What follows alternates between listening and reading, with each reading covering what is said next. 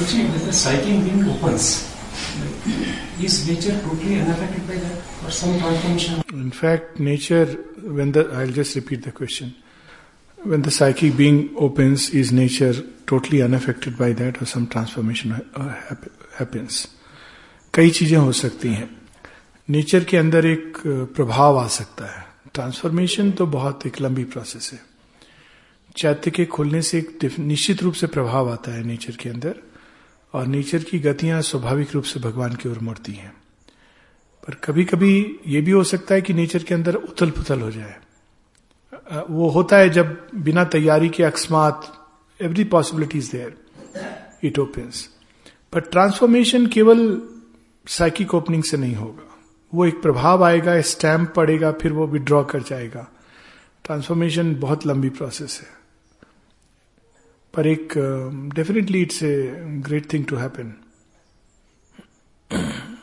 चैत्य के खुलने से वो जो आपका, वो पीछे जो आपका प्रश्न था, कई चीजें होती हैं. सबसे आवश्यक चीज जो होती है वो भगवान के प्रति भक्ति. That is one of the things. Urge to serve the divine. Urge to progress. ये दूसरी चीज माँ बताती हैं, और ये भी कहती है कि जितना अधिक प्रगति की हमारे अंदर अभिप्सा होगी, उतना अधिक चैत्य अग्नि जोर से जलेगी.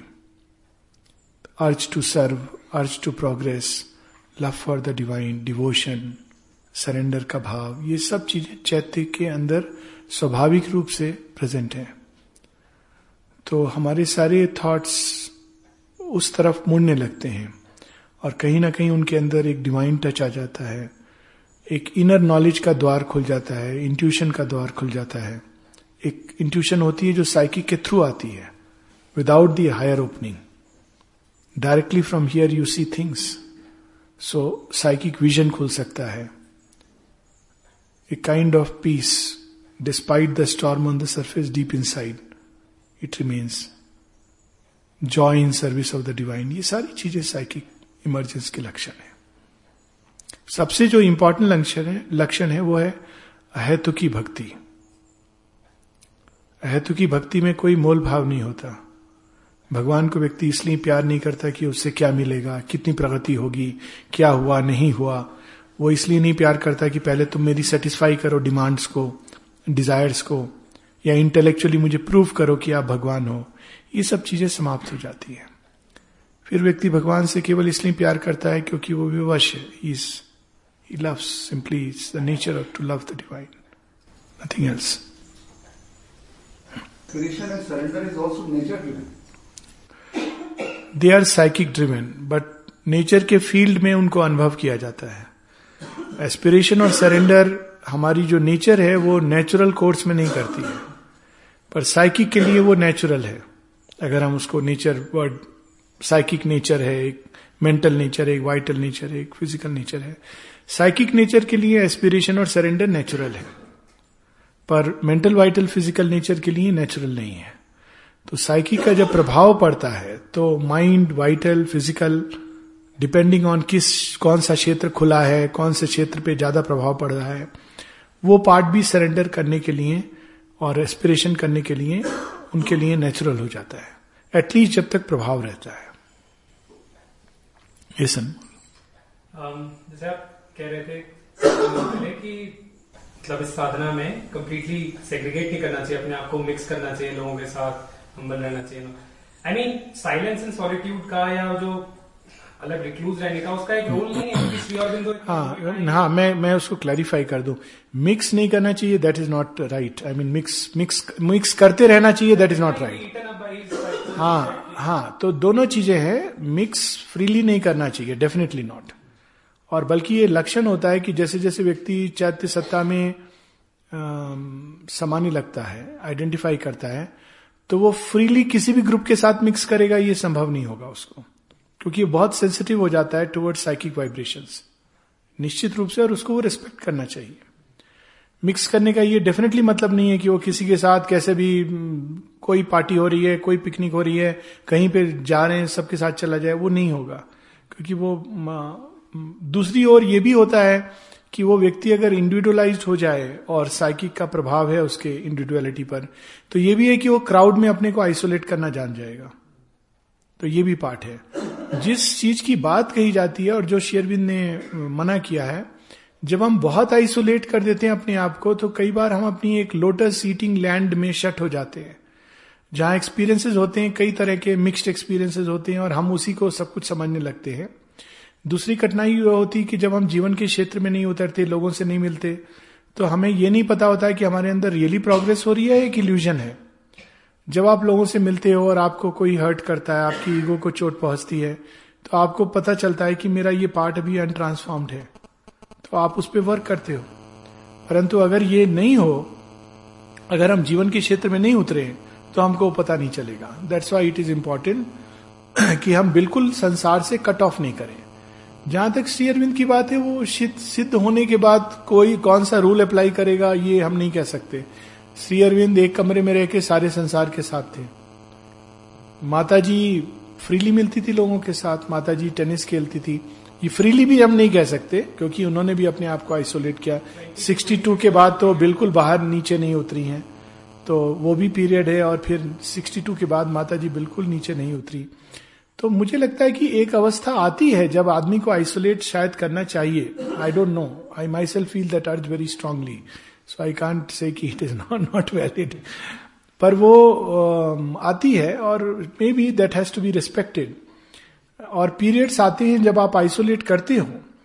डिपेंड करता है कि अगर आपका वर्क इस तरह का है, फील्ड में है, भगवान का काम, भगवान ने आपको फील्ड वर्क दिया है या एक प्रकार का काम दिया है जिसमें ह्यूमन इंटरेक्शन है, तो probably one has to do that till grace pulls you out. Shri Aurobindo के साथ क्या हुआ था, यही हुआ था। जब वो जेल जाते हैं तो कहते हैं कि एक लंबे समय से मुझे लग रहा था कि मुझे अब इस फील्ड से निकल जाना चाहिए, लेकिन I was not able to do it. तो ग्रेस ने उनको जेल में क्रिएटेड सच सिचुएशंस।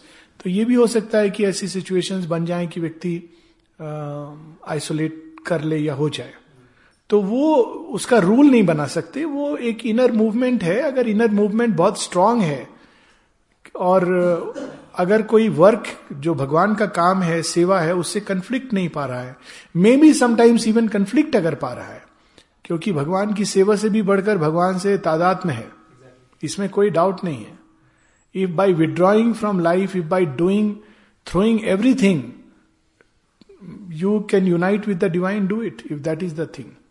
अब एक एक की नेचुरल ओपनिंग है, जैसे मेरी नेचुरल ओपनिंग वर्क के थ्रू हुई और भक्ति के थ्रू हुई। तो विड्रॉल मेरे लिए एक बहुत स्ट्रांग टेंडेंसी है, पर वो एक I am always in conflict कि मैं भगवान की सेवा या भक्ति से यही अर्थ है कि भाई सेवा कैसी भक्ति है जो केवल कंटेम्पलेशन में रहे, पर हो सकता है कि उसकी एक रिक्वायरमेंट हो, तो भगवान ऐसी सिचुएशन कर देंगे and one withdraws, it's all right. हर एक नेचर इंडिविजुअल है, यूनिक है, तो उसको अपनी रिस्पेक्ट तो करनी चाहिए। It should respect its movement. और free mixing, definitely not mixing with anyone and everyone is very risky. At least I know, I can tell you, share something from my own this thing. एक लंबा समय हो गया शादी ब्याह party वार्टी में मैं नहीं जाता हूँ, क्योंकि I just can not tolerate it. Even when my sister's daughter's marriage was there, I was next door, और मामा का एक ही मामा, so I just went for, morning को मैं पहुंचा हूँ और शाम को चल दिया। I just attended that part जो क्रूशियल होता है, because I could not bear it. I mean I could not, what nonsense is going on, वो एक फीलिंग होती है। पर एक दूसरा पार्ट भी है कि एयरफोर्स में मुझे पार्टीज अटेंड करनी पड़ती थी, इट वॉज कंपल्सरी। तो उस समय मैंने ये भी देखा कि आप क्राउड में एकदम अलग भी हो सकते हो, you can cut yourself off from the crowd. दोनों चीजें, अगर कंपल्सरी है, आप एक कंपल्शन में हो, you have to interact and mix, you have no choice, so you have to learn how to remain inwardly isolated. मैं 2003 तक एयरफोर्स में था, लगभग 20 वर्ष मैंने एयरफोर्स में भगवान की, मनुष्य की, देश की सेवा की।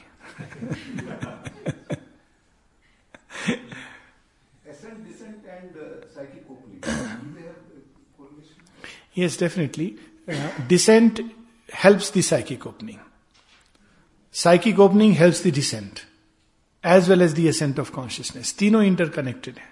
जितना चैत्य खुलता है उतना चेतना की ascent आसान होती है, उतना descent भी सहज होता है और हायर कॉन्शियसनेस डिसेंड करती है, क्योंकि वो देखती है कि फील्ड रेडी है. At the same time descent जितना होगा उतना वो साइकिक ओपनिंग को कर दे, लेकिन जनरली ये सीक्वेंस प्रेफरेबल नहीं है. कारण ये है कि descent definitely facilitates the psychic opening, लेकिन अगर साइकिक ओपनिंग नहीं हुई है और डिसेंट होने लगता है तो नेचर का जो फील्ड है वो can be totally disturbed, it can become turbulent. तो प्रेफरेबल सीक्वेंस है first psychic opening, so nature थोड़ा तैयार हो जाता है for the ascent, for the descent specially. So it is always better to start with the psychic opening, but ऐसा कोई नियम नहीं है. लोग हैं जिनके अंदर डिसेंट होता है और अगर साइकिक ओपनिंग या तो नहीं हुई है या पूरी तरह नहीं हुई है तो पूरा नेचर टर्बुलेंस में भी चला जाता है. किसी किसी में it helps to bring out the psychic, but ज्यादातर लोगों में जो मैंने देखा है उनमें अगर साइकिक ओपनिंग नहीं हुई है और एसेंट और डिसेंट होने लगता है तो वो एक वेब ऑफ एक्सपीरियंसेस में पकड़े जाते हैं और कभी कभी उनकी प्रकृति बिल्कुल अस्त व्यस्त हो जाती है इसके कारण. That also have seen. It's always better to have the psychic opening first. जैसे कुछ लोगों की डिजायर्स अगर आपसे जुड़ी हैं, तो साइकिक बीइंग की ओपनिंग में भी उसका भी कुछ इफेक्ट आता है. निश्चित रूप से अगर दो व्यक्ति इंटरकनेक्टेड हैं, मान लो मैं इस प्रश्न को एक जनरल रूप में ले रहा हूं कि दो व्यक्ति इंटरकनेक्टेड हैं या एक परिवार में और भी लोग इंटरकनेक्टेड हैं या एक लार्जर फैमिली के सेंस में हम सब इंटरकनेक्टेड हैं, तो डेफिनेटली हम सब एक दूसरे को सपोर्ट करते हैं या हम सब एक दूसरे के बाधक बनते हैं. तो मैं पहले दो लोगों का एक एनालिसिस लूंगा, because then the same thing can be transferred. अगर दो व्यक्ति एक दूसरे से स्नेह से, प्रेम से, डिजायर से, जैसे भी आप बोले, पर लोअर नेचर के धागे से जुड़े हैं तो निश्चित रूप से वो दोनों फिर एक यूनिट हैं. तो अगर एक प्रगति करता है तो दूसरे में भी प्रगति होगी, आसान हो जाएगी, और अगर एक पीछे खींचता है तो दूसरा भी पीछे खींचेगा. इसलिए एक समय था जब ये माताजी श्री अरविंद ने विशेष रूप से वाइटल इंटरचेंज अलाउ नहीं किया था. एक समय किया, वो अभी भी साधना का नियम है.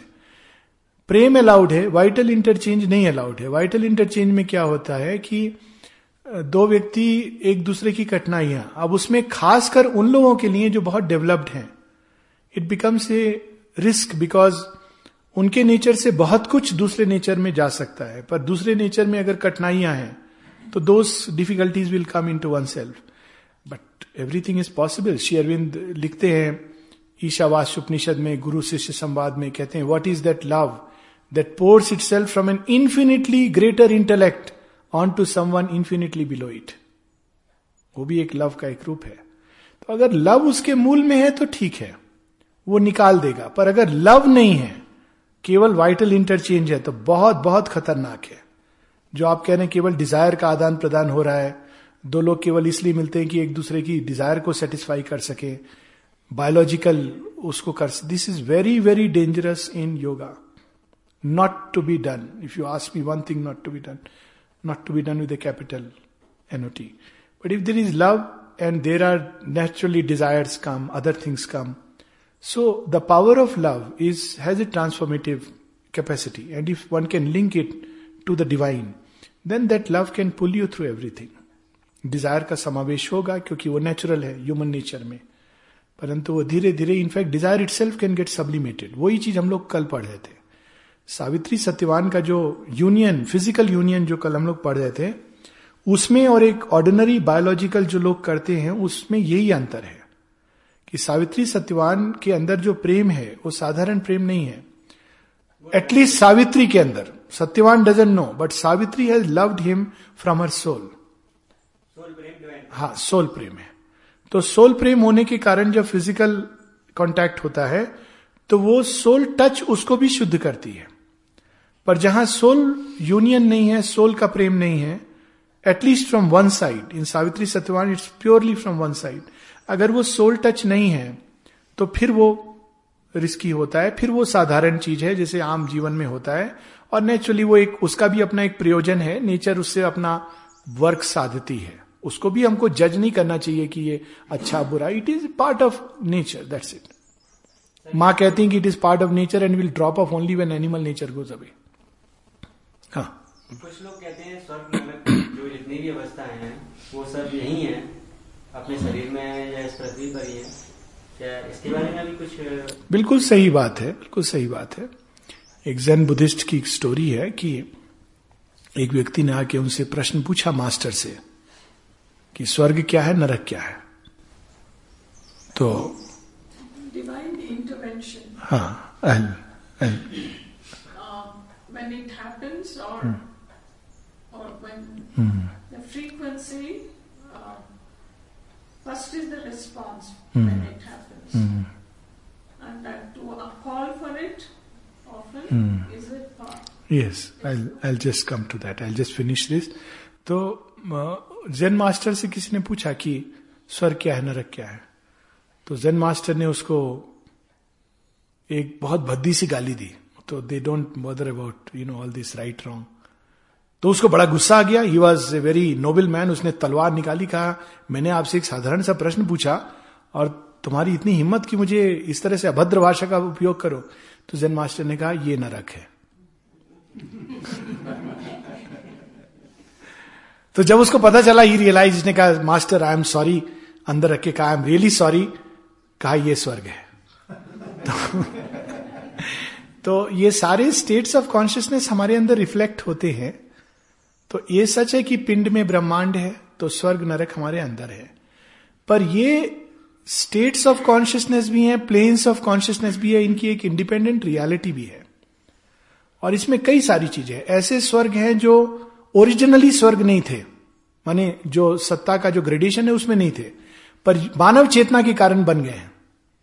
जो एक स्टोरी आती है ना विवेकानंद वो विश्वामित्र की, कि त्रिशंकु के लिए वो एक एनेक्स बना देते हैं, स्वर्ग बना देते हैं, कि इंद्र क्या सोचते हैं, इंद्र ही स्वर्ग में राज्य करेंगे, तुमको अंदर नहीं आने देंगे, मैं तुम्हारे लिए स्वर्ग बना देता हूं। ह्यूमन कॉन्शियसनेस अपने थॉट्स और फीलिंग्स द्वारा भी सूक्ष्म जगत में रचना करती है, ये हम लोग नहीं जान पाते। और कभी कभी वो उसी फीलिंग्स में ट्रैप्ड हो जाती है। माँ बताती हैं कि एक व्यक्ति था जो बड़े दिनों से पीड़ित था, और कई बार हमारा पास्ट हमको रोक लेता है, पास्ट के फॉर्मेशन में। तो वो बड़े दिनों से पीड़ित था, कहता है मैं नरक अग्नि में, नरक में। तो माने वो मृत्यु के बाद भी वो नरक उसमें। तो माँ ने उसको कहा ये नरक नहीं है, ये तुम्हारा फॉर्मेशन है। तो he did not believe it, then mother had to break the formation to liberate him. वो नरक था ही नहीं। तो कभी कभी हमारा पास्ट हमें शैडो की तरह चेस करता है और हम उसके फॉर्मेशन में ट्रैप हो जाते हैं और सफर करने लगते हैं, और उस सफरिंग को हम अपना, यू कैन से इट्स नरक बट इट्स नॉट नरक, it's one's own creation. But जो ट्रू नरक का प्रभाव होता है वो बिल्कुल अलग होता है। वो कंफ्यूजन क्रिएट करता है और abnormal depressions, not normal depressions, abnormal depressions, doubt against the divine, lack of faith. नरक का जो सीधा प्रभाव अगर मनुष्य के ऊपर होता है तो उसकी पहचान दो चीजों में आती है, फेथ का अभाव।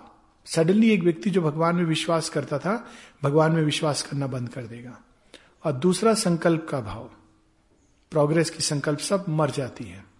तो ये जो प्रभाव है, दिस इज नरक अग्नि का प्रभाव from that plane of consciousness. हाँ बिल्कुल, divine grace, that brings us to the other question, divine grace. बिल्कुल, संसार में कोई ऐसी चीज नहीं है जो अकाट्य नियम से बंधी है। ये सृष्टि फ्रीडम के आधार पर रची गई है। हर चीज बदली जा सकती है अगर हम संकल्प करें। ये हमारे ऊपर है कि अगर कठिन है बदलना तो संकल्प भी उतना दुर्दम्य और उतना अधिक मजबूत होना चाहिए और अकाट्य होना चाहिए। अधिकतर हम लोग चीजों को इसलिए नहीं बदल पाते क्योंकि हम थोड़ी देर संकल्प करते हैं, फिर हम मन में दूसरा संकल्प आ जाता है, फिर तीसरा संकल्प आ जाता है। तो हमारे ही अंदर, माँ कहती है, देयर आर कॉन्ट्राडिक्टरी विल्स, और हम जाने ना जाने अपने भाग्य को अपने आप ही कैंसिल करते रहते हैं। एक चीज ये चाहती है, दूसरी चीज ये चाहती है। पर अगर आप एक प्रण ले लो, जैसे भीष्म ने लिया, या कल जैसे हमने पढ़ा सावित्री ने लिया, कि if this year is all my life, तो अगर वैसा प्रण ले लो तो फिर आप कोई भी चीज, क्या भाग्य को बदल सकते हो, भाग्य से बड़ी तो कोई भी चीज नहीं है बदलनी। तो you can change it, but फिर वैसा होना चाहिए। It just by thinking it cannot be done, और जस्ट बाई सम टाइम का संकल्प it cannot be done, and definitely it cannot be done अगर हमारे अंदर विरोधाभास है। Divine intervention definitely it can be called, there is no doubt about it, that is the main thing. And one should call it in every aspect of life. Material, vital, mental, psychic, spiritual. हर level पर हमको divine intervention call करना चाहिए. And to call the divine intervention, one of the simplest ways to take her name, to use the mantra as a means to invoke the divine presence. But what we should not do is कि जब divine intervention होता है तो हम उसको we fix the term, the limit and the result. That we cannot do. We cannot say कि divine you intervene and you must do things exactly as I want you to do. That we cannot. That's not allowed. Because when the divine intervenes, he sees with a deeper vision, a greater vision. He may do things which are absolutely the very opposite. Then we have to surrender.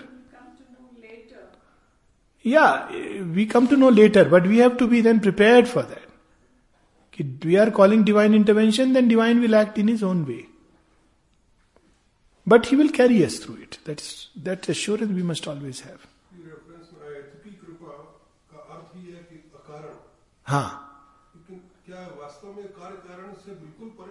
बिल्कुल कृपा का कोई human logic नहीं है. Logic है. We can say there is a divine vision of things. ये एक प्रश्न किसी ने पूछा था. Gupta ji, I will just come to your question. ये प्रश्न पूछा था किसी ने कि अर्जुन के ऊपर एक ये तो अहेतु की कृपा पे एक बार नलिनी दा के रूम में बात चल रही थी. तो किसी ने कहा कि ये कोई लॉजिक पर डिपेंड नहीं करती है कि ह्यूमन बीइंग कैसा है, it can come to anyone. And somebody gave an example कि अर्जुन पर अहेतु की कृपा हुई थी.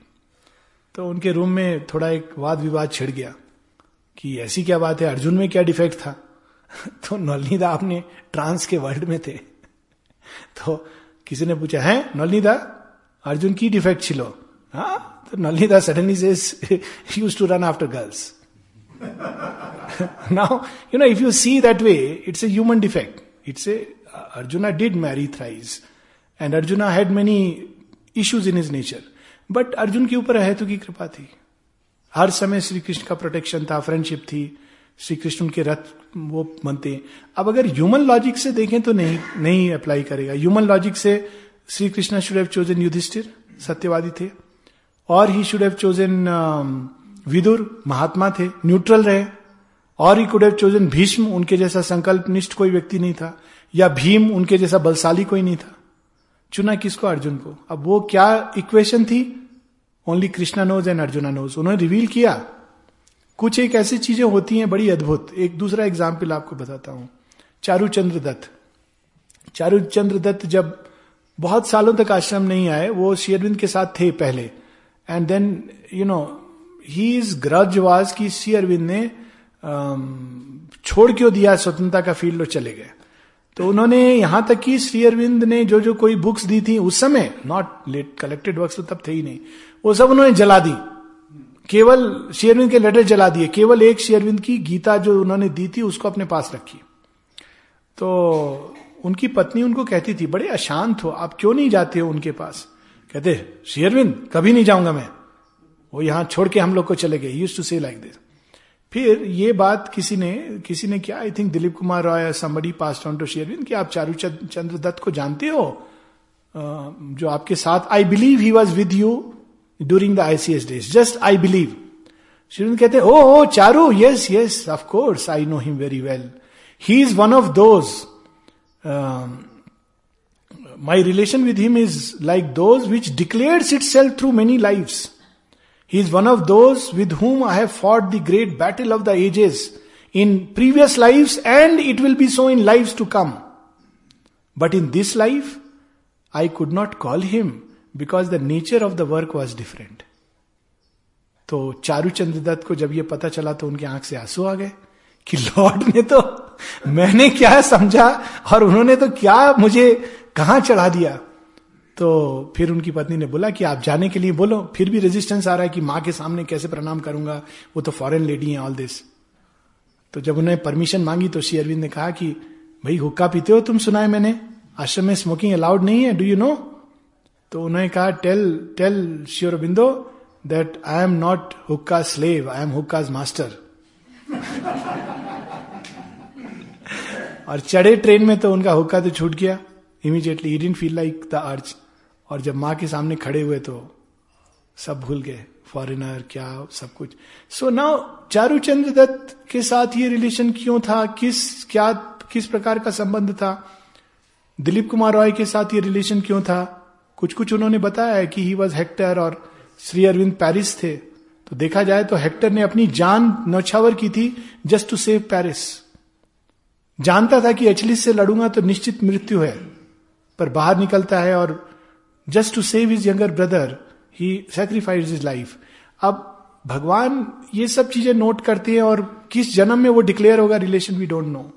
सो उस सेंस में एक लॉजिक भी है और एक नहीं भी है. ह्यूमन पॉइंट ऑफ व्यू से लॉजिक नहीं है. हेक्टर एक सच्चा क्षत्रिय योद्धा था. हेक्टर एक सच्चा जो क्षत्रिय होता है, आप उसको अगर, यही तो अर्जुन भीम ये सब के साथ यही प्रॉब्लम थी. सच्चा क्षत्रिय प्रण ले लिया कि अगर जयद्रथ को मैंने सूर्यास्त के पहले नहीं मारा तो अग्नि में समा जाऊंगा. अब देखिए आदमी कैसे, अरे क्या जयद्रथ के लिए तू क्यों समा रहा है, हो गया दिन कल मार देना. पर अर्जुन सच्चा क्षत्रिय है. क्षत्रिय एक बार प्रण लेता है, एक बार प्रॉमिस करता है तो उस प्रॉमिस को कभी नहीं छोड़ेगा. और यही छात्र तेज जरूरी है साधना में भी. भगवान क्या करते हैं, क्या भगवान त्यागते हैं? एक बार प्रॉमिस कर लेते हैं, नामे प्रणश्यति. डिसाइपल कितने दूर चले जाए. माँ ने कहा है कि I hold myself responsible for those whom I have seen even for 1 second, even when they have gone away and turned hostile against me. अब आप ये देखो कि अगर हमको भगवान के नेचर में बनना है तो क्या हमारे अंदर ये चीज नहीं होनी चाहिए कि even if the person has turned away, turned hostile, I keep my promise. This is part of the divine nature. और उसके अंदर naturally हेक्टर के अंदर वो दिव्यत्व था, लेकिन क्षत्रिय रूप में अभिव्यक्त हो रहा था. उसके महल के बाहर आकर एचलिस ललकारे कि अगर तुम ह्यूमन हो, I am not using the Hindi word, then step out. तो हेक्टर जैसा योद्धा या कोई भी सच्चा क्षत्रिय ही विल एम्ब्रेस डेथ, क्योंकि अगर वो नहीं जाता तो वो लाइफ लॉन्ग मरता. इस बात से मरता कि मैंने अपने धर्म को नहीं निभाया, इस बात से मरता कि मैंने अपनी प्रण प्रतिज्ञा को पूरा नहीं किया. That death is much worse. That हाँ, that's true, but throughout he was protective because of Hector as a shield. Why was Paris saved? Because Hector was standing in the battle throughout the front. पर यह सच है कि Hector के मरने के बाद फिर वो पूरे गॉड्स में खलबली मच गई. If you really see the whole Iliad, जब हेक्टर की मृत्यु होती है तो गॉड्स असेंबल करते हैं, क्योंकि डिसाइड तो सीयूस ने कर लिया है कि ये सारा वो ऐसे होगा, एचलिस का मरना भी निश्चित है. तो अब हेक्टर की जब मृत्यु होती है तो what is going to happen?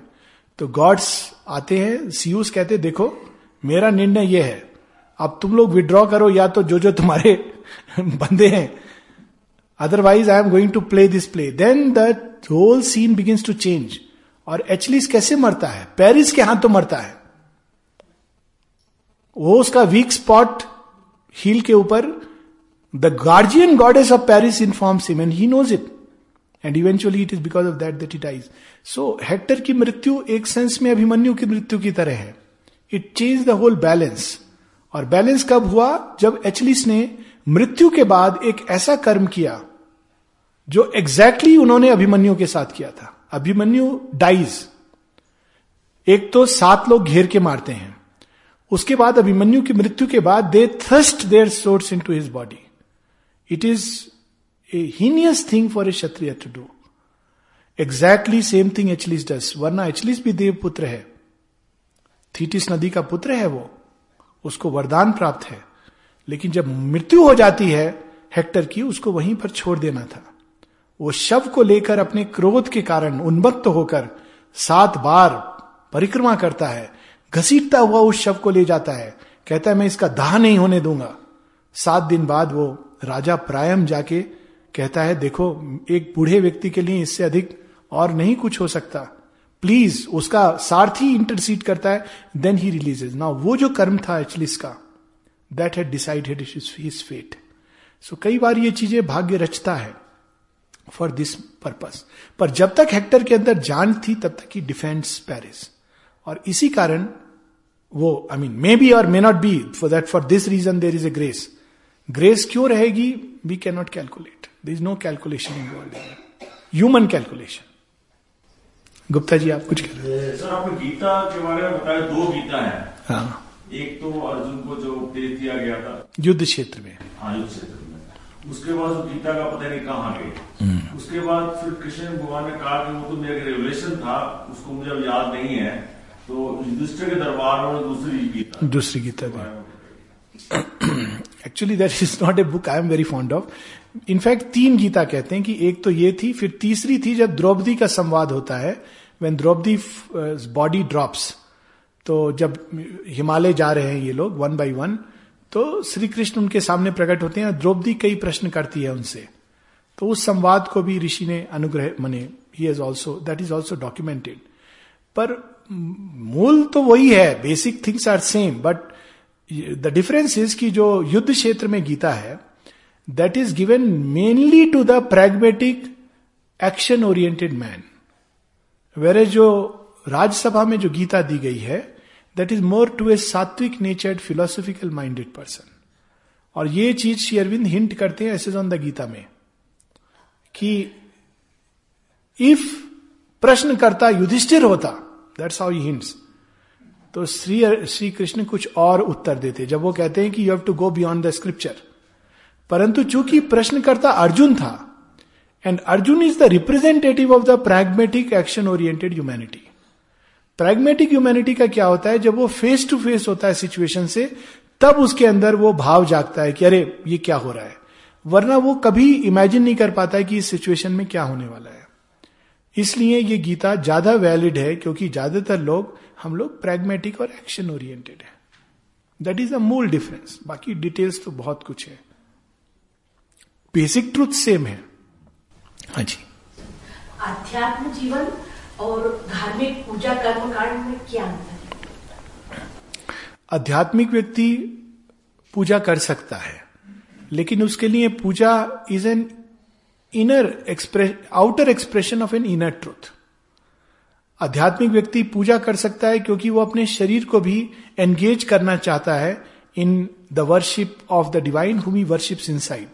जब हम माँ के सामने वंदना करते हैं या हम अगरबत्ती जलाते हैं, तो इसको हम आध्यात्मिक भाव से कर सकते हैं। एंड इस पर माँ ने बड़े डिटेल में वही 1956 के क्वेश्चन आंसर में इसको डील किया है, इस प्रश्न को। और श्री अरविंद ने सिंथेसिस में दी सैक्रिफाइस चैप्टर में इसको बताया है कि बाहरी जो पूजा है उसका क्या रोल है। पहला, most of us need an external support for going within, ये तो पहला हुआ।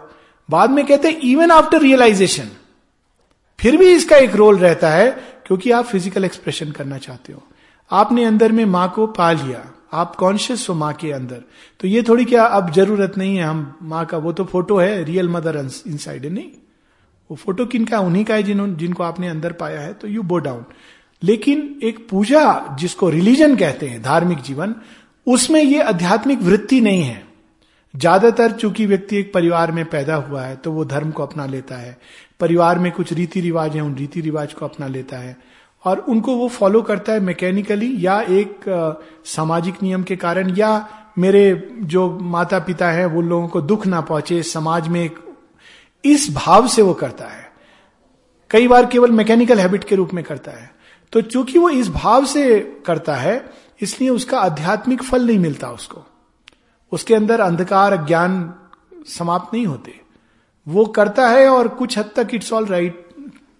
ज्यादातर लोग इसलिए करते हैं कि मेरे घर पर थोड़ी लास्ट में एक पूजा कर देते हैं कि आपकी प्रार्थना कर देते हैं कि आपका कृपा बनी रहे, तो वो चीज रहती है, दैट थिंग रिमेन्स कि अच्छा ठीक है भगवान की थोड़ी बहुत सुरक्षा बनी रहेगी, but it doesn't go beyond it. पर आध्यात्मिक व्यक्ति जब पूजा करता है तो वो as an expression of love करता है, या as a full awareness of occult rituals करता है, या फिर वो भगवान से संबंध जोड़ने के लिए करता है। जैसे श्री रामकृष्ण परमहंस बहुत इलेबरेट पूजा करते थे। जब स्वामी विवेकानंदा जो वेदांत के उस ऊंचाई पर, वो जब जाते हैं अमरनाथ और क्षीर भवानी, तो पूरा सब सारे रिचुअल्स करते हैं, जो कुछ रिचुअल्स बताए गए थे वो ज्ञान में नहीं कर रहे थे, उनको पूरी अकल्ट नॉलेज थी कि ये रिचुअल्स के पीछे क्या ट्रूथ है, और वो देख रहे थे शिव को भवानी को जैसे जैसे जा रहे थे.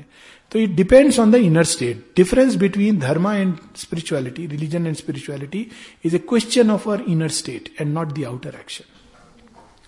थोड़ा सा स्पष्ट. हाँ हाँ. जैसे व्यक्ति सनातन में आदतों का गुलाम. हाँ हाँ. 365 दिन में लगभग आधे दिन उसके व्रत और उपवास, घंटी, पूजा और माला वगैरह, इसका और आध्यात्मिकता का क्या? हाँ, तो वही. तो ये जो केवल जो एक मैकेनिकल रीजन से लोग करते हैं या कभी भय से भी करते हैं कि अगर मैं पूजा नहीं की तो भगवान गुस्सा हो जाएंगे, ये भी लोगों को अंदर होता है. तो इन चीजों का आध्यात्मिकता से कोई रिलेशन नहीं है, ये केवल बाहरी कर्म कांड है और जितनी जल्दी हम उनसे फ्री हो जाएं उतना अच्छा है. व्रत उपवास का तो कोई रिलेशन है ही नहीं. व्रत has nothing to do with spiritual life. व्रत इज गुड फॉर हेल्थ. पुराने समय की जो लेडीज थी, अब वो डाइटिंग स्लिमिंग ये सब नहीं बोल सकते तो वो फिर व्रत कर लेती थी, तो उसमें एक रिलीजियस लिंक भी हो गया. लेकिन अब वो व्रत नहीं करती, अब मोर स्पेसिफिकली बोलती कि मैं डाइटिंग कर रही हूं ताकि मेरा बॉडी स्लिम रहे. तो this way of putting it. Gandhi ji तो बड़े हठी पुरुष थे, वो हट करते थे, व्रत नहीं करते थे, हट करते थे. वो शरीर को कष्ट देना ये सब स्पिरिचुअलिटी नहीं है, ये आसुरी तपस्या है. तो वो शरीर को कष्ट देना कि हम वैसे ही कपड़ा पहनेंगे, ऐसे ही रहेंगे, जमीन पर सोएंगे और उपवास इतने सारे करेंगे, ये तो दिस इज एन आसुरी तपस्या. सर ये तो रामदेव भी किया था. किसने? भगवान राम का वो अलग चीज है, वो उन्होंने एक पर्टिकुलर अनुष्ठान किया. भगवान राम कोई रूटीनली व्रत नहीं करते थे. भगवान राम तो क्षत्रिय थे, वो मांस भी खाते थे, वरना सीता क्यों कहती कि हिरण के पीछे जाओ? वो तो मरीचिका हिरण उनका ऑब्जेक्शन था, पर से ऑब्जेक्शन नहीं था कि हिरण को मार के मांस पकाया जा सकता है, ये ऑब्जेक्शन नहीं था. तो भगवान राम तो क्षत्रिय थे हर तरह से, लेकिन पर्टिकुलर सिचुएशंस में अनुष्ठान के लिए व्रत करना अलग बात है. वो एक विशेष अनुष्ठान वो करते हैं, विशेष रूप से जब शिव पूजा करते हैं या दुर्गा किसकी, हाँ, सावित्री रात. और व्रत में, उसमें व्रत का is not only about fasting. The व्रत could mean simply a will, संकल्प. आपने संकल्प लिया कि मैं 3 दिन ये नहीं करूंगा या मैं 1 हफ्ते ये काम नहीं करूंगा, वो एक अलग चीज है. जैसे अय्यप्पन का वो होता है, तो लोग व्रत लेते हैं कि हम मांस नहीं खाएंगे, शराब नहीं पिएंगे, और जैसे ही वो 42 दिन पूरे होते हैं वो जी भर के कबाब खाते हैं, ड्रिंक पार्टी करते. Sir this is one part. Central की बात कर रहा हूँ, जब सीता वन चली जाती है, लक्ष्मण जी उनको छोड़ आते हैं, उसके बाद वो कहते हैं कि जब वो सीता जंगल में घास पर सोएगी तो मैं भी घास पर. वो तो लव है, वो लव है, वो अनुष्ठान नहीं. वो तो बहुत उच्च कोटि की चीज है, वो उनका प्रेम है. ऐसा प्रेम तो होना चाहिए. और सच में ये तो बहुत अच्छा आपने याद दिला दिया. मैं उसको व्रत अनुष्ठान में नहीं ले रहा था कि सीता जिनको मैं प्रेम करता हूं हृदय से, वो जमीन में सो रही हैं, तो मैं कैसे बिछौने पे सो सकता हूं? अगर वो ये खा रही हैं तो मैं भी वही खाऊंगा. वो तो प्रेम की पराकाष्ठा है, और जो डिवाइन बीइंग है वही तो दिखाएगा मनुष्य को कि प्रेम क्या होता है. साधारण व्यक्ति तो आप अच्छा है वो जंगल में चली गई, जाए अपना मेरा पीछा छूट गया, मैं तो राजमहल में चैन से सो रहा हूं. How can you sleep in peace when your beloved is in the forest? In the field of science now there is a term that is called God particle which is what they will be yet another particle. क्योंकि अगर आप देखो infinite से infinitesimal निकला है. Pure logic मैं बता रहा हूं, scientific logic, forget about everything. Infinitesimal has come out of the infinite. And therefore, it can be broken into infinite particles. Infinite times. And it is a puzzle. इसका तो बड़ा सुंदर एक interesting puzzle है. I'll just show you. It can be a little game. We'll come to the question. Okay. Is this bigger or this is bigger? ये लंबा है या ये लंबा है? ऊपर वाला है ना? सब सही है. अच्छा, अब आप इसको डिवाइड करना शुरू करिए, आप इसको दो दो में डिवाइड करिए तो यू विल से कि स्टिल इसका एक पार्ट बिगर है than one part of this. 4 में डिवाइड करिए, 8 में, तब तक आप बोलते रहोगे। फिर इसको कितने बार आप डिवाइड कर सकते हो? Infinite times. और इसको कितने बार डिवाइड कर सकते हो? Infinite times. Now when you say कि I have divided it infinite times and I have divided it this also infinite times, now tell me that which is bigger. So logically I can prove you that this and this are same length. You see the problem of logic, and I am saying pure logic, क्योंकि अगर आप इसको infinite time divide karo, so every bit of this and every bit of this will be same. Now, sir, but mathematically still it's bigger. Yes, I know that's true. I am glad you brought. In number system we studied that there are infinite numbers between 2 and 3, and similarly infinite numbers between 2 and 4. That's right. So which difference is more, 4 minus 2 or 3 minus 2? Exactly. It is again like the problem of the Achilles and the tortoise. Now. there is, both things are true in their own plane, like quantum physics. Both are true in their own plane. So the problem is कि अगर आप infinitesimal में जाओगे तो आप उसको फिर से divide कर सकते हो because this is the nature of the infinite जिससे निकला है. Now because science perhaps though it conceives infinity but perhaps not in the way of an infinite energy. I don't know if they have started conceiving of an infinite energy. But the moment you bring that there is an infinite energy and not finite, then you will say there is no particle which can be the ultimate finite particle. तो जब तक आप finite universe, पर ये बड़ा debatable question है. If it is a finite universe, then where is the, what about entropy, what about expansion? These are difficult questions to solve. तो finite universe है कि infinite universe है, ये तो बहुत बड़ा debate है. पर जैसे आप इसको you tilt the balance in favour of an infinite energy जो ओरिजिनल इंडियन कंसेप्शन है, तो आप फिर इन्फिनिटेसिमल पार्टिकल कितने भी आप तोड़ते चले जाओ, आप चलते चले जाओगे, you will keep on doing it and you will not find the root. पर अभी because science doesn't you know yet have reached that point and because there are people like Stephen Hawking and Richard Dawkins sitting behind, तो they are very happy to prove कि एक particle है जो God particle है. तो and you know we catch that naturally God, well God particle can create a material universe but it cannot account for everything in this universe simply because ये एक दूसरी एक पैराडॉक्स आती है, fallacy, that is called as explanatory gap. एक बड़ी सुंदर किताब है, I am sorry for digressing into science, I enjoy this little bit just for 2 minutes. एक पुस्तक है the end of science. Now explanatory gap क्या होता है? आप कहते हो कि जीन्स ने मनुष्य की रचना की है ना? तो फिर आप कहते हो जीन्स से ने मनुष्य की रचना की, मतलब जीन्स ने मनुष्य के विचार, भावनाएं, सब चीजों की रचना की, मनुष्य की एस्पिरेशन की भी रचना की. Now you ask the question, do genes think? No.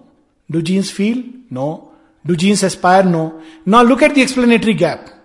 An absolutely unconscious mechanical gene, उसकी रचना से एक ऐसी चीज आ रही है जिसके अंदर ये तत्व है, एस्पिरेशन एटसेट्रा. तो you can only explain it if you bring in that element की genes can only decide the hardware but software can not be decided by purely genes.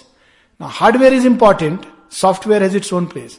The moment आप सॉफ्टवेयर को place कर देते हो hardware पे, तो hardware का एक रोल है सपोर्ट का. There are certain hardware which cannot support the you know which cannot support certain kinds of software. Am I right Sushil? Okay. There are certain kinds of hardware which cannot, so you have to change that. अच्छा, उसके भी परे क्या है? Software is the inner world. उसके परे क्या है? स्किनवेयर, द ह्यूमन बीइंग जो प्रोग्राम कर रहा है.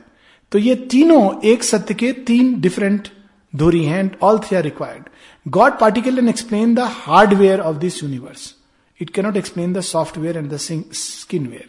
तो या तो हम उस नास्तिकतावाद में चले जाएं कि ऐसा कुछ है ही नहीं, सोल वगैरह कुछ भी नहीं है, ये हेलुसिनेशन है जो ब्रेन के अंदर कुछ केमिकल रिएक्शंस होते हैं. अब इसको तो I have written very strong articles contradicting this and I am resisting the temptation not to go into it. But Savitri में इसका बहुत सुंदर आंसर है. यही बात डेथ कहती है. डेथ कहती है कि सावित्री तुम कह रही हो प्रेम है, कुछ नहीं है, ये सब केमिकल रिएक्शन है, ये सब जीन है, हेरिडिटी है, सब ये सब एक ही चीज होता है. जानवर में जो होता है वही मनुष्य के अंदर है. तुम्हारा प्रेम कोई स्पेशल नहीं है. तुमको ऐसा लग रहा है क्योंकि तुम अभी भ्रम में हो, लेकिन तुम्हारा प्रेम, जानवर का प्रेम, तीसरे आदमी का प्रेम, they are all same. Death says this to Savitri and Savitri gives a very beautiful answer to it. And that answer is based because she is conscious of her divinity. तो इसका ओनली तरीका आप लॉजिक के लेवल पर, when you are conscious, Savitri का answer यही होता है. सावित्री कहती है कि death, thou a dangerous music now thou playest, O death thou speakest the truth but the truth that slays. Now I shall reveal to you the truth that saves. कि तुम ठीक कह रहे हो, एक लेवल पर यह सच है, पर यह सत्य मनुष्य के अंदर प्रेम को फिनिश कर देगा. मैं एक दूसरा सत्य बताऊंगी जो उस प्रेम को दिव्यत्व में परिवर्तित कर देगा. Then she reveals and she says, I am conscious of my divinity, I am conscious of my soul, I am conscious of my emotions, I am conscious of everything. तो इस कारण मुझे पता है, लॉजिक उनकी बड़ी अलग है. She says, इस कारण मुझे पता है कि जो मेरा प्रेम है वो ये प्रेम नहीं है, because I am conscious of my soul. That is the whole thing. ये तो डेथ और सावित्री के डायलॉग में.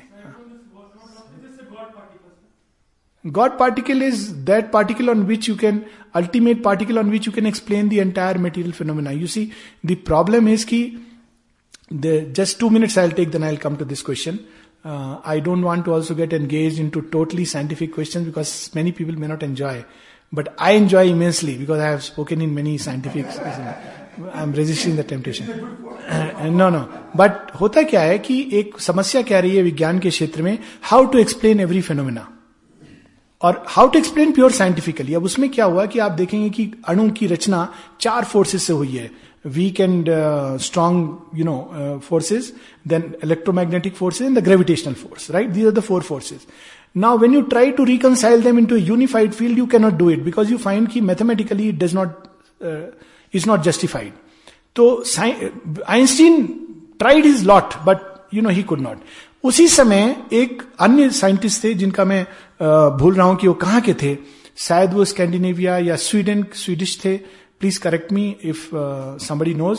But he gave a new theory, string theory. तो उन्होंने कहा कि एक यूनिवर्स नहीं है, there are many parallel universes, almost like our own Indian thought. और जो ग्रेविटेशनल फोर्स अकाउंट नहीं कर पा रहे थे, that was the big problem.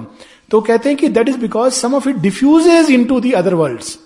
Now उन्होंने एक एग्जाम्पल दिया कि इट्स लाइक ए टनल, हम उसमें जी रहे हैं और हम उसी दीवार को जानते हैं. अब वो टनल ब्रह्मांड जितनी बड़ी है वो हमारी प्रॉब्लम है लेकिन वो टनल में हम हैं, मैटर की टनल में हैं. लेकिन उस टनल के परे, इकबाल ने कहा है ना कि जहान और भी हैं और आसमान और भी हैं, जन्नतें और भी हैं, आसमान और भी हैं. तो वो टनल के से, it's a tunnel which is porous. तो चीजें जा रही हैं, आ रही हैं, लेकिन हमको नहीं पता है. So that's how he accounted for the loss of energy or force which you could not find by calculation. Now this is a very problematic area because if a scientist agrees to it, he would be flawed. Because then you have finished the very materialism की जो theory है कि there is only materialism, वो खत्म हो जाएगी. तो Stephen Hawking जो for obvious personal reasons did not believe in God, उसके लिए उसने इसको tooth and nail contradict किया. और एक लंबे समय तक दोनों के बीच डिबेट चला. But how you can resolve the debate and tilt it in favour of pure materialism if you find an ultimate particle which can explain everything. But that is where the debate rest as of now. It is said, what I have heard latest about the debate, not by my intuition, that somewhere Stephen Hawking believes that there is some merit in the string theory and the hyper string. हाँ, hyper string, there are many hyper dimensional string, very very fascinating. Let's leave it, let's come to the other. हमारा शरीर जो है हमारे तत्वों से बना है जो कि ब्रह्मांड का एक हिस्सा है. इट मींस कि हमारा जो शरीर है वो एक सूक्ष्म ब्रह्मांड है. बिल्कुल, हमारी कनेक्टिविटी उस ब्रह्मांड से. बहुत सुंदर, बिल्कुल. तो मैं कहता हूँ कि हम इस ब्रह्मांड से निकल के उस ब्रह्मांड में क्यों नहीं चल जाते, उसका वे क्या है? बात तो वही होगी. आप इस ब्रह्मांड से निकल के उसमें, तो प्रॉब्लम और कॉम्प्लिकेट हो जाएगी. इसको माँ ने बड़े सुंदर ढंग से कहा. माँ ने कहा तुम सबको एक पर्टिकुलर डिफिकल्टी और एक पर्टिकुलर पॉसिबिलिटी कॉन्सेंट्रेट की गई. अब मैं इसको योगा पे ला रहा हूं जो बात हुई थी. तो सॉरी, माँ कहती है it is a grace because everything is in everyone.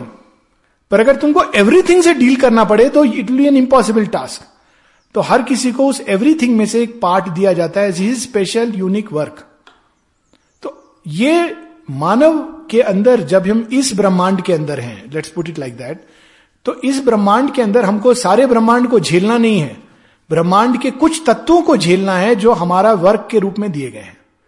पर अब आप इससे निकल जाएंगे तो बाउंड्रीज खत्म हो जाएंगी, तो फिर आपको ब्रह्मांड के सभी तत्वों से झेलना पड़ेगा। अब जब तक मैं एयरफोर्स में था मेरी लाइफ में बहुत आसान थी लाइफ, कई चीजें बड़े आराम से, आपने कुछ टिकट नहीं कटाना, कुछ भी करना हो there are people to do it day and night for you, तो इट वाज इजी। वो मेरा सीमित ब्रह्मांड था, सीमित ब्रह्मांड में जीवन बड़ा अच्छा था। तो एयरफोर्स से जब मैं बाहर आया तो मनुष्य थोड़ी बदला, वही मनुष्यता है। The same people who are wearing a uniform where without uniform, but मेरे लिए कठिन हो गया क्योंकि उस ब्रह्मांड की कुछ अलग नियम है। मेरे पास अब कोई नहीं है कि भाई जाके मेरा टिकट कटा दो, ये कर दो, वो कर दो। भगवान की कृपा अलग बात है कि there are always beautiful children of mother, but otherwise for everything you have to get into the queue. I never knew what it means to get into the queue. तो ये उसी प्रकार से इस सीमित ब्रह्मांड में सारे तत्व हैं, परंतु it is much better to stay inside the body. जैसे ही आप उस ब्रह्मांड में चले गए तो पता भी नहीं चलेगा, वो फोर्सेस इधर उधर से आएंगी and we will not know. सबसे पहले तो एक कोई एस्टेरॉइड हिट करेगा माथे पर और हेड इंजरी से हम वहीं धाराशाही हो जाएंगे। तो it is much better to stay in the body and do the sadhana then to come out, and there is a way to come out. लोग करते थे, मां मना करती थी, Chandulal died because of this. वो इस ब्रह्मांड से निकल के उस ब्रह्मांड में चले गए। एक तो मां ने मना किया था ऑपरेशन मत कराओ, पर वो सुना नहीं। 10 डॉक्टर चले गए ऑपरेशन कराने, वहां पे वो इस ब्रह्मांड से निकले उस ब्रह्मांड में चले गए तो लोगों ने डेड डिक्लेयर कर दिया, शरीर को अग्नि दे दी। तब वो भागे भागे आए, बोले अरे I was looking for my body, now I don't find my body. तो मां ने कहा अच्छा कोई बात नहीं है, you stay for some time, मैं तुमको एक नया शरीर दे दूंगी बाद में। फिर उनको नया शरीर दिया। मां ने ये भी बताया कि किसको who has come back as Chandu. सो ये हुआ है। और दूसरे थे ये अपने मेधानंद, निकल के चले जाते थे घूमने, तो एक बार भ्रमण करते करते भटक गए, शरीर कहाँ है, अर्थ कहाँ है, यही नहीं मालूम। तो उन्होंने पूछ रहे इधर उधर, कोई बींग्स मिल रहे हैं, nobody is able to tell. तो फिर एक बींग मिला, उसने कहा कहाँ भटक रहे हो, मे बी गैलेक्सीज का इंटरगैलेक्टिक ट्रैफिक पुलिस मैन होगा। उसने पूछा कहाँ भटक रहे हो, तो कहा पता नहीं, मैं तो अर्थ ढूंढ रहा हूं। बोले कौन सी अर्थ, बहुत सारी अर्थ हैं।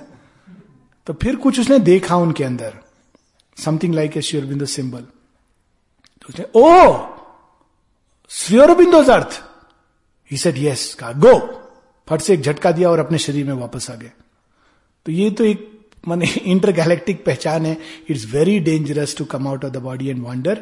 कुछ लोगों में ये नेचुरल होता है फ्लेयर और किया जा सकता है, वो एक अकल्ट ट्रेनिंग है और केवल सिद्ध गुरु के अंडर ही रह के करना चाहिए। त्रिशंकु मत बनिए। स्पिरिचुअल लाइफ बिना फिजिकल गुरु के लीड की जा सकती है, through faith, through aspiration, through surrender. और हाँ, स्पिरिचुअल लाइफ आप बिल्कुल लीड कर सकते हैं बिना फिजिकल गुरु के। ये बिल्कुल गलत वो प्रोपेगेंडा कि यू नीड ए फिजिकल गुरु, क्योंकि सब अपने आप को गुरु कहलाना चाहते हैं। It's not needed, but occult life can not be led without a physical Guru with by your side. The moment he leaves the body, unless उसने किसी को उत्तराधिकारी बनाया है, आप नहीं लीड कर सकते, क्योंकि it is dangerous. So you need a physical Guru just right by your side to protect you. Spiritual life can be led without a physical Guru. It's क्योंकि भगवान हमारे अंदर है, अभिप्सा हमारे अंदर है, साधन हमारे अंदर है, साध्य हमारे अंदर है। आपको एस्पिरेशन, सरेंडर, फेथ द्वारा ब्रिज बनाना है और उस पर चलना है। पर occult life is about leaving this physical plane and entering into other worlds. तो अदर वर्ल्ड्स की एक सिस्टमैटिक नॉलेज, आप केवल अपने अंदर अंदर वो नहीं कर रहे हो, एक सिस्टमैटिक नॉलेज चाहिए। ऐसे ऐसे वर्ल्ड्स हैं जो बड़े भयानक है, ऐसे वर्ल्ड्स हैं जो डिसेप्टिव हैं, ऐसे वर्ल्ड्स हैं जो भगवान की अपीयरेंस ले लेंगे जबकि भगवान कहीं नहीं है उसमें। नहीं, भगवान है एक मूल रूप में, बट अपीयरेंसेस। तो अगर उस वर्ल्ड में आदमी फंस जाए तो बाहर नहीं आना चाहे जानेगा, और शरीर अगर बहुत दिन तक उस अवस्था में रहे तो यू विल डाई। तो इस कारण अकल्ट लाइफ के लिए ये मीन्स इट्स ए नियम कि you need a master, a living master, and he should be by your side. This I am saying verb, I mean not verbatim, but it is there in mother's own writings in Agenda.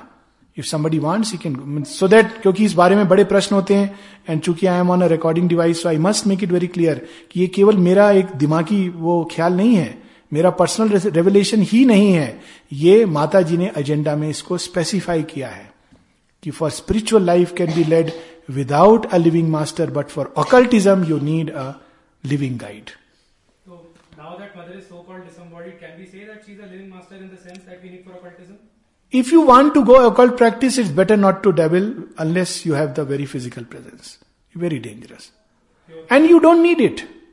Supramental creation but ke liye you don't need it. Complete without that, isn't it? No, it will come through another way. See, occultism ki knowledge hai, wo badi detailed knowledge hai. Yantra, mantra, puja. Ye teen cheezein hain. Tantra ke pure, tantra was occult knowledge. तो वो एक अलग knowledge है, पर जो spiritual life में भी occult knowledge आती है पर वो दूसरे ढंग से आती है, वो रेवलेशन के थ्रू आती है, इंट्यूशन के थ्रू आती है. सुपरमेंटल क्रिएशन में आप ऑकल्ट के पार चले जाते हो, वो सिद्धियां जो आपको ऑकल्टिज्म द्वारा प्राप्त होती है वो नेचुरल आती हैं.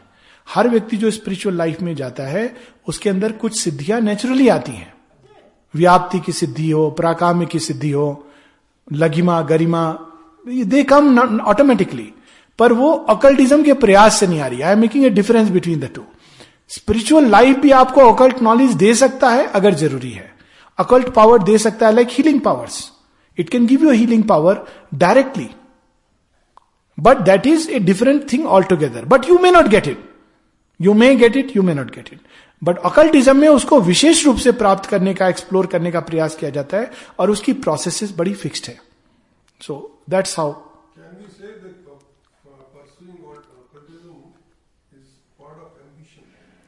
It can be also a quest for truth, it can be just a quest for complete knowledge.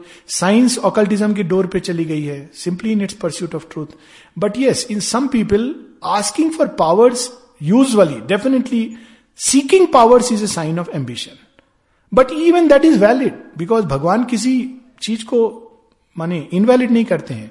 झेल सकते हो तो झेलो, रावण ने तो power seek की थी, तो divine allowed him. Hypnotism is also an occult phenomena. एक और चीज, since you were talking about it, Anmol, it is true that knowledge is incomplete without a knowledge of the occult worlds. इसमें कोई doubt नहीं है. अगर हम केवल स्पिरिट को जानते हैं और मेटीरियल बॉडी को जानते हैं तो हमारी नॉलेज इंटेग्रल नहीं है, पर in Sri Aurobindo's yoga this knowledge has to come through inner revelation, और वो आती है. सर, जो ध्रुव और उसकी जो डिवाइन जर्नी थी वो भी ऑकल्टिज्म था, जो ध्रुवतारा बने बाद में नहीं, वो एक सांकेतिक कथा है जहां तक you know I understand it. You are talking of Dhruva Uttanapada के पुत्र, उनकी बात कर रहे हो. That's a symbolic story. Suruchi and what was her name, Suniti. It's a very clear tale of you know, names itself are very symbolic. Uttanapada, Suruchi, Suniti, Dhruva, it's very clear. Change the topic slightly. And the mother के fourth chapter में the last paragraph in which he says that in the supramental creation the money power is needed for a complete this. तो वो जो Superman होगा, I mean जैसे mother ने कहा है कि उसके जो organs हैं वही transform हो करके जो sectors होते हैं उससे वो direct होंगे. तो सुपरमेंटल बीइंग की बात कर रहे हो आप. सुपरमैन के अंदर फिजिकल ट्रांसफॉर्मेशन नहीं हुआ. सुपरमेंटल क्रिएशन में ऐसा जो सुपरमैन होगा उसको तो अपने लिए नहीं, नहीं, मनी से कई चीजें आती हैं, उसको कपड़ों की जरूरत नहीं होगी. आई विल टेल यू, कपड़ों की जरूरत नहीं होगी. माँ कहती है कि जो भी तुम ड्रेस पहनना चाहोगे यू कैन क्रिएट, लाइक एक आवरण तुम क्रिएट करोगे. तो आपको आज मन किया कि मैं पीले रंग की ड्रेस पहनूं, तो I am giving a you know funny example, तो आप पीले रंग का एक आवरण क्रिएट कर सकते हो. आपका मन किया, नहीं अभी थोड़ा समय मन नहीं किया in that sense, but to reveal the truth of your being you can change the external most coat and reflected, और वही भाषा भी हो जाएगी दो सुपरमेंटल बीइंग के बीच. एक तरीका. भोजन की आवश्यकता नहीं पड़ेगी, तो again you don't need money. But what about building a Taj Mahal और a Matrimandir, you still need money. You want to express it even in external life, you want to express beauty. What about doing hydroponic experiment with tomatoes.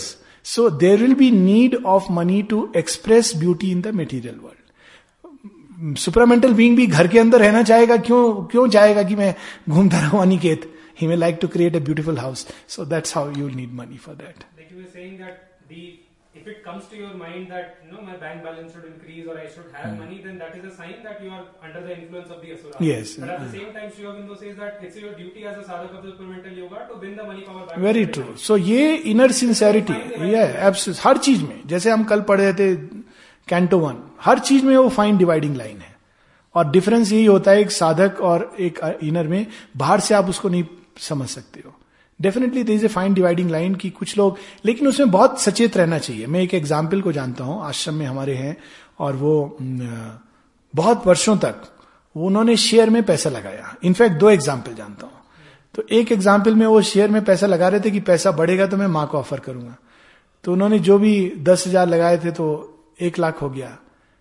1,00,000 में उन्होंने कहा offer करूं, फिर कहा नहीं थोड़ा और बढ़ जाने दो, तो वो सारा डूब गया, तो डिप्रेशन में चले गया. दूसरा जिनका पैसा इतना बढ़ा कि 1,25,00,000 हो गया. I know the person and I know all these as facts, लेकिन उनको खुद नहीं मालूम क्योंकि उनका मेंटल बैलेंस लूज हो गया.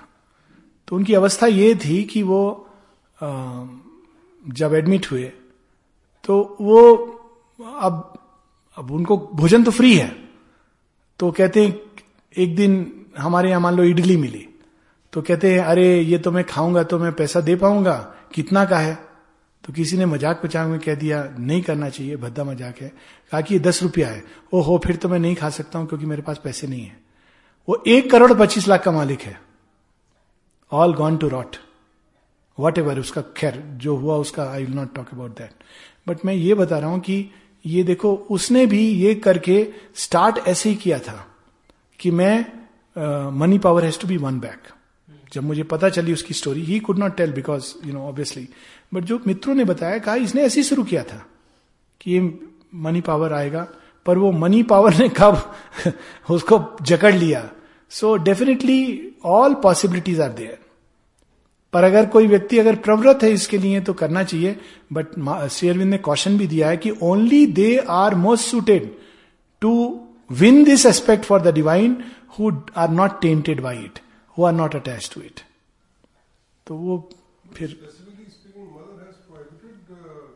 Shares, yes, she has prohibited shares because she has said कि whenever you create a heap you create a hole somewhere. Definitely shares के बारे में माने बिल्कुल स्पष्ट रूप से कहा है.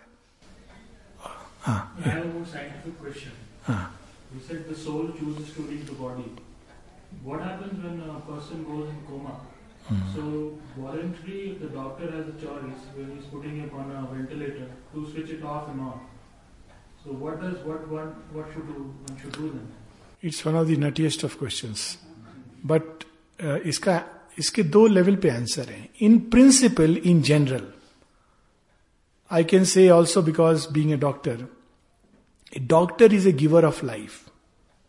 He should follow his swadharma. Doctor का ये बिल्कुल काम नहीं है कि वो वेंटिलेटर स्विच ऑफ करे या यूथेनेसिया दे. ये उसका ना स्वधर्म है ना. रिलेटिव्स अगर परेशान हो रहे हैं तो ये उनकी समस्या है. Having said that, definitely doctors ventilator पे कई बार डालते हैं पैसों के लिए. तो पहले तो वो वेंटिलेटर पे डाल के कंफ्यूजन क्रिएट करते हैं. अब नेचुरली वो रिलेटिव्स हैं, वो बेचारे नहीं दे पा रहे हैं, तो वो क्या करें? ये दूसरी प्रॉब्लम है, नॉट एन इजी डिलेमा. अब वो डॉक्टर के अंदर चोर बैठा है, उसने वेंटिलेटर पे डाला ही क्यों था? तो रिलेटिव अगर डिसीजन लेगा, कुछ डॉक्टर्स हैं जो करते हैं, यूनिफॉर्म रूल्स नहीं बना सकते. तीसरी प्रॉब्लम है जो आप कह रहे हो, I will come to that. That's a more difficult question की सोल का जो उससे रिलेशन है. वेंटिलेटर और कोमा को थोड़ा सा, दे आर सेपरेट थिंग्स. तीसरा जो तरीका है, I had done this when my mother left her body. She left her body मेरे सामने और बोली कि मैं बहुत छटपट लग रहा है. तो मैंने कहा माँ फिर तुम यहाँ कंसंट्रेट करो. तो माँ, मम्मी नहीं कर पा रही थी, बोली बेटा नहीं हो रहा है. तो फिर मैंने यहाँ हाथ रखा, मैंने कहा अच्छा तुम यहाँ पे अपनी चेतना को खींचो माँ करते हुए.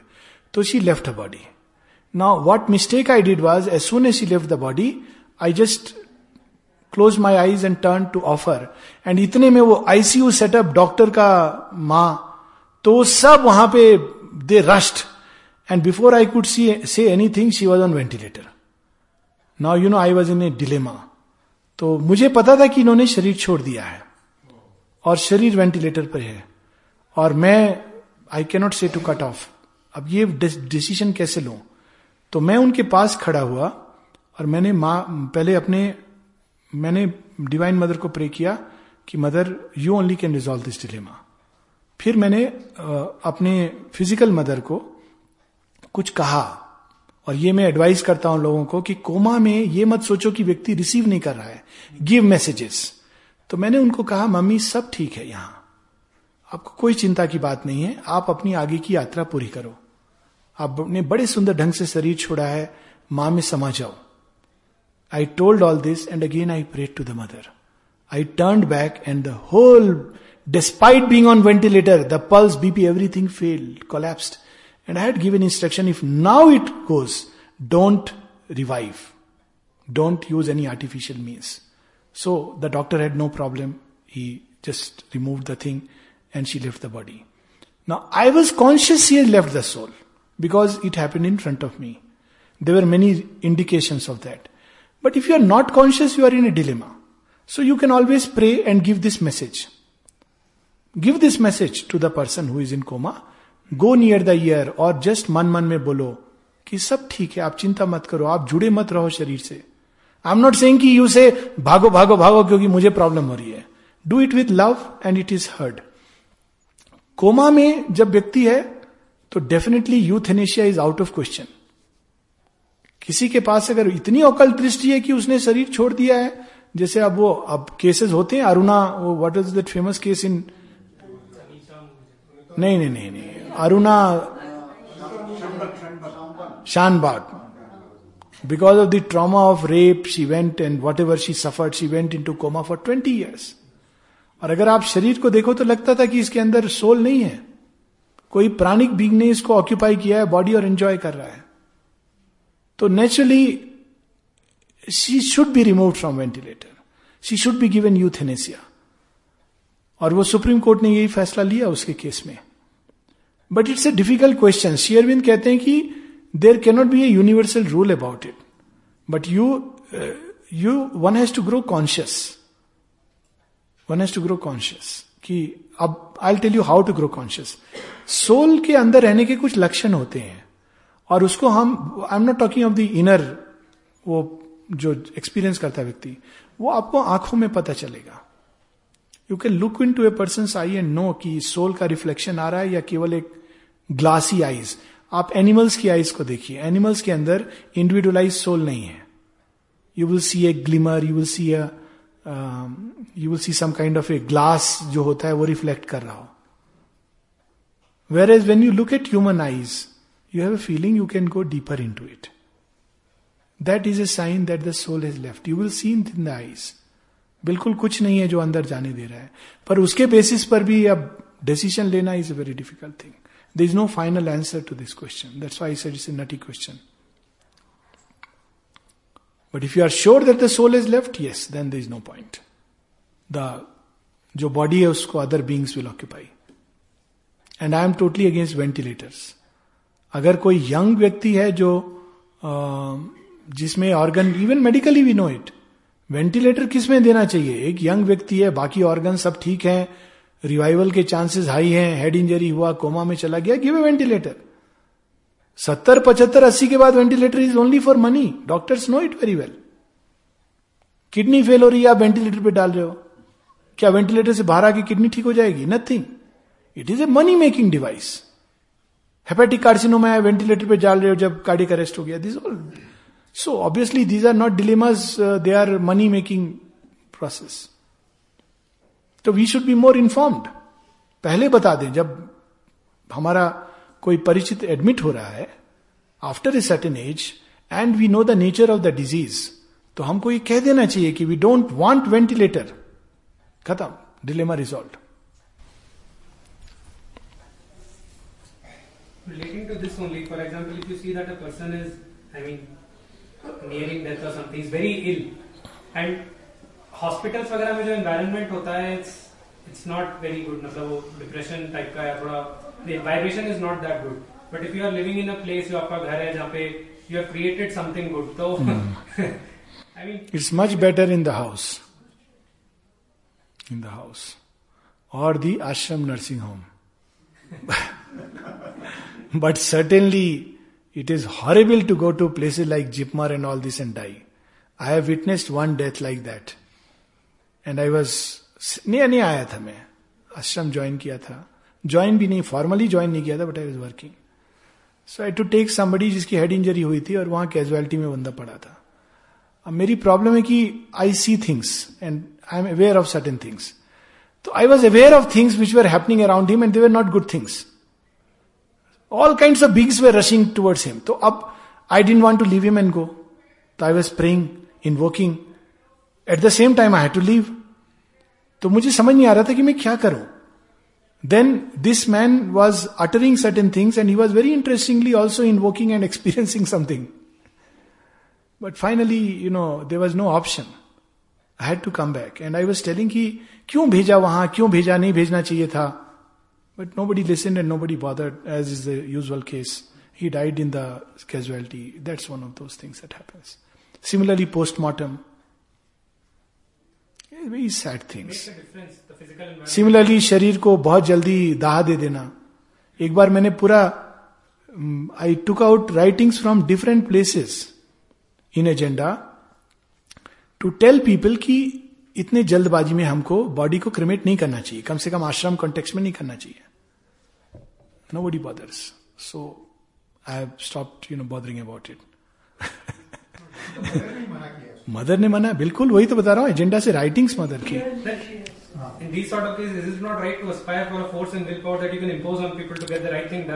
Well I am tired of doing that so I don't do it. If you feel that you can do it so मैंने तो एटीट्यूड ये लिया है कि ठीक है, भगवान जब चाहेंगे लोग चेंज होंगे. मेरा जो क्षेत्र दिया है काम करने का, उसमें मैं फेथफुली काम करूंगा, कोशिश करूंगा. What is given to me I want to do faithfully. Beyond that is not given to me, so I can't do anything. What would be the minimum time? Generally 24 hours for people who have lived or tried to live a spiritual life. And normally? अब कोई बिल्कुल ही ऐसे है कि जिसने road side, वो तो एक अलग बात है कि जिसका चैत्य कुछ डेवलप ही नहीं था, तो वो तो आप 2 घंटे में 4 घंटे में क्रिमेट कर दो, कोई फर्क नहीं पड़ता. I am talking of people who are conscious, जिन्होंने जीवन को कॉन्शियसली लीड करने की चेष्टा की है, उनकी बात कर रहा हूं मैं. Otherwise it doesn't make a difference. वही तो मैं बता रहा हूं कि इसका कोई उत्तर नहीं है और मेरा उत्तरदायित्व नहीं है. वो सोल गैदर करती है ना आपके शरीर पर जितने एक्सपीरियंसेस हुए हैं इनर बीइंग के, क्योंकि वो एक बार चली गई तो स्नैप कर देगी कनेक्शन. तो फाइनल स्नैपिंग के पहले 6 घंटे should be minimum. Since you raise that question, not 2-3 hours, 6 hours should be minimum even in most ordinary circumstances. और उसका रीजन ये है कि बायोलॉजिकल डेथ और सेलुलर डेथ के बीच में 6 घंटे का टाइम होता है मिनिमम टाइम. और उस बीच में ऑर्गन डोनेशन इसीलिए सारे होते हैं कि आपकी सांस रुक गई है, ईजी फ्लैट हो गया है, हार्ट बीट रुक गई है, तो you are dead, technically dead. But जो सेल्स हैं वो अभी भी अलाइव हैं, क्योंकि उसमें जो लाइफ फोर्स है संग्रहित और जो प्रोसेस है वो काम कर रही है. वो धीरे धीरे after 6 hours slowly the decomposition will start, rigidity will start, क्योंकि उनके अंदर जो भट्टी चल रही है वो चल रही है. तो the person is though clinically dead, he is not technically dead. तो technical death is after 6 hours. आप फील भी करेंगे कि वो लगता है कि शरीर गर्म है, वो जिंदा है, फिर धीरे धीरे आप देखेंगे कि ऊर्जा विड्रॉ कर रही है, चेहरा चेंज हो रहा है. You will feel that difference even without a subtle vision. तो 6-8 घंटे तो किसी केस में रखने चाहिए. अब आप स्ट्रेच करो तो 12 घंटे एक ऑर्डिनरी केस में a body should be kept. और अगर किसी ने योग साधना की है तो 24 घंटे मिनिमम रखने चाहिए. हाँ नहीं, for 12 hours you don't really need बर्फ etcetera. For 24 hours you may need some arrangement, not necessarily but some arrangement. अब उसमें भी again there are hips and butts. Cancer से किसी की डेथ हुई है या बहुत degenerative disease, तो शरीर के अंदर से दुर्गंध आने लगती है, तो you have to sprinkle. वो एक अलग प्रोसेस है कि how to keep it. I think Auroville has a very nice system. No, they have a keeping system and similar. No, but body preserve करने का एक सिस्टम है ना. हाँ, rooms. अच्छा, तो you know you may have to do those arrangements, but you have to allow the soul, but it should not be too much disturbed कि उस arrangement के लिए यहाँ से वहाँ ले गए सब. You have to allow time, that's it. वहीं पर जहाँ body को बहुत disturb मत करो, and let the psychic draw the experiences and then pass into the other world. And also it gives time to say proper bye-bye. It's a final act. और ये भी कहते हैं ना कि जमीन पे नहीं उतारो, झट से जमीन पे उतारो. हाँ, basically you should treat it with respect, care, don't too much mess with it. Yes, Rishi, you were saying something. I wanted to ask कि in an institution like ashram, जहाँ पर there is still a lot of communities of बहुत लोग आगे transform हो रहे हैं या रिवोल्यूशन हो रहा है, एक मास पब्लिक में इस तरह का कैसे आ जाता है कि people don't understand this basic stuff. In the whole, there's no consensus built up. पहला तो आपका वो assumption है कि आश्रम में लोग ज्यादा ट्रांसफॉर्म्ड हो रहे हैं. I don't agree to this assumption. I have not seen many people being transformed.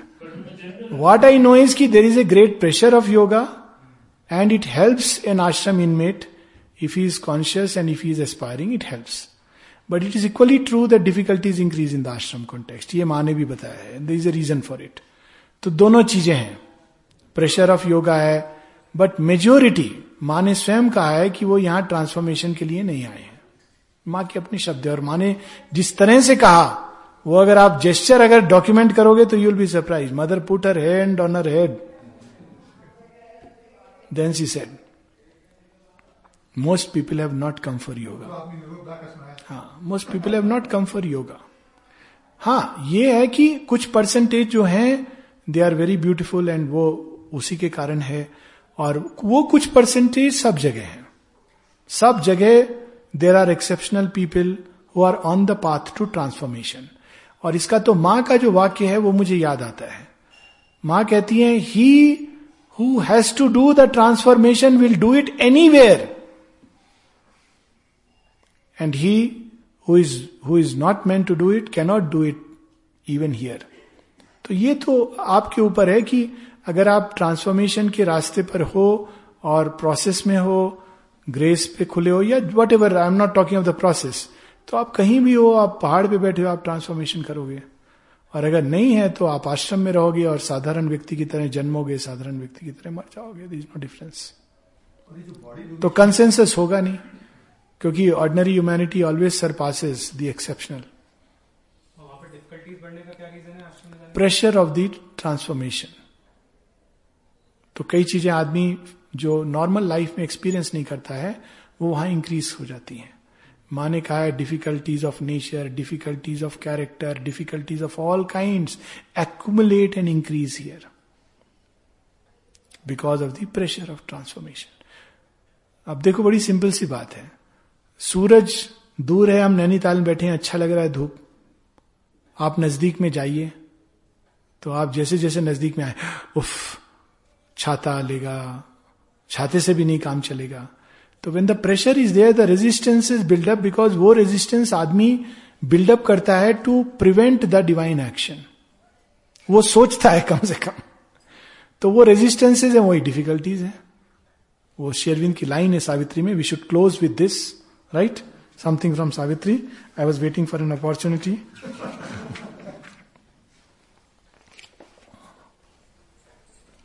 उसके बाद हम लोग रुक जाएंगे, विराम देंगे. दो जगह हैं तो मुझे 2 मिनट का टाइम लगेगा. एक तो मुझे मिल गया, दूसरा मैं ढूंढ रहा हूं. दूसरा तो बहुत आसान है, it is in Book 1 Canto 1 मिल गया, 2 मिनट के अंदर अंदर मिल गया. पहला पेज 7. एक और, अब मुझे पैसेज याद आ रहा है but I will not search that. I mean वो भी, it is in growth of the flame.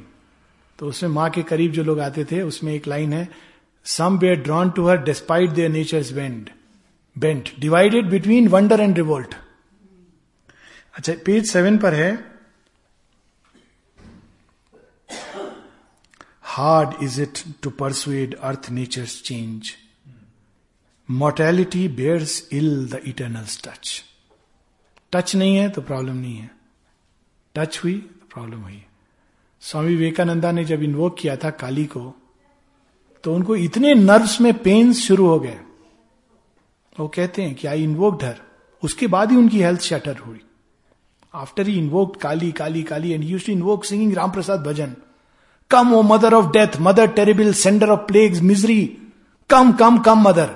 अब विवेकानंद जैसा व्यक्ति जब इन्वोक करेगा, mother sender of plagues, mother thou who are death, I worship thee, come. बस उनकी हेल्थ जो शैटर हुई उसके बाद ही could not recover. So mortality. अब ये तो उनके जैसे लियोनाइन व्यक्ति की बात है.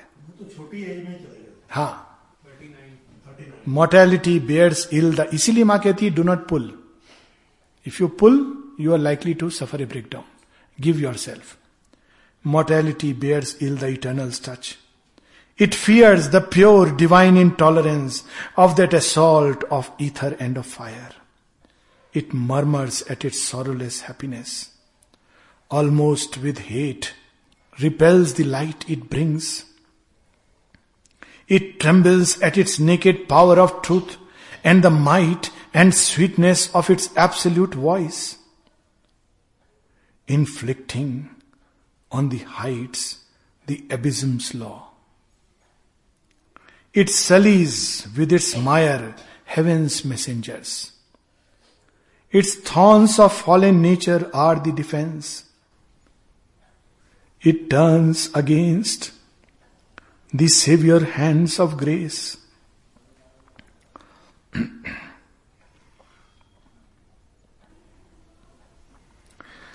It turns against the savior hands of grace.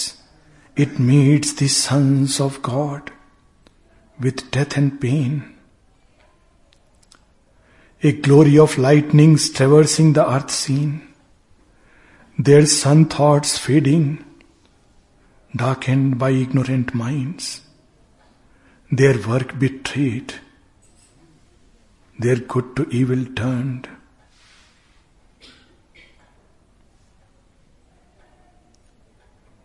Sorry. The cross their payment for the crown they gave. Only they leave behind a splendid name. A fire has come and touched men's hearts and gone. A few have caught flame and risen to greater life. Too unlike the world, she came to help and save. Her greatness weighed upon its ignorant breast. Next passage, page 448.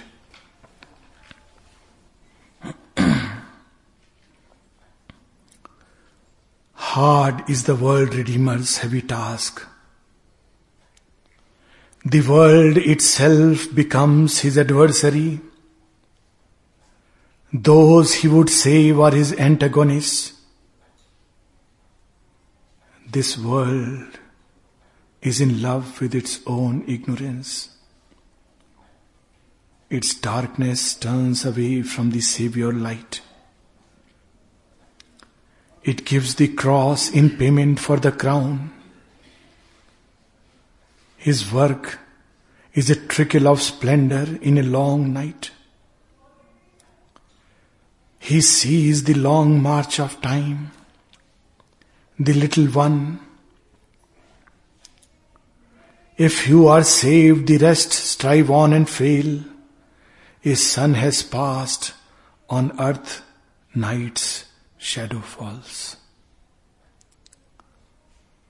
Yes, there are happy ways near to God's sun. But few are they who tread the sunlit path. Only the pure in soul can walk in light.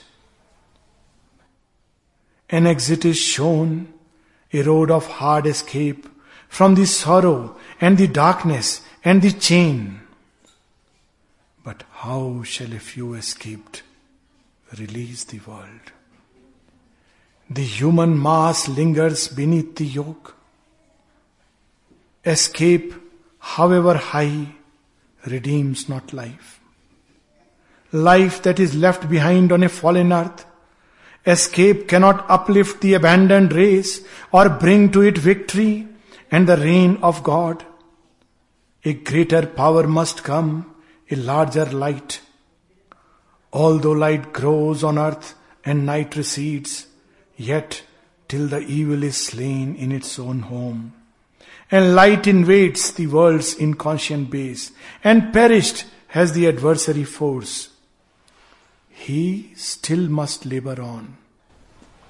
His work half done.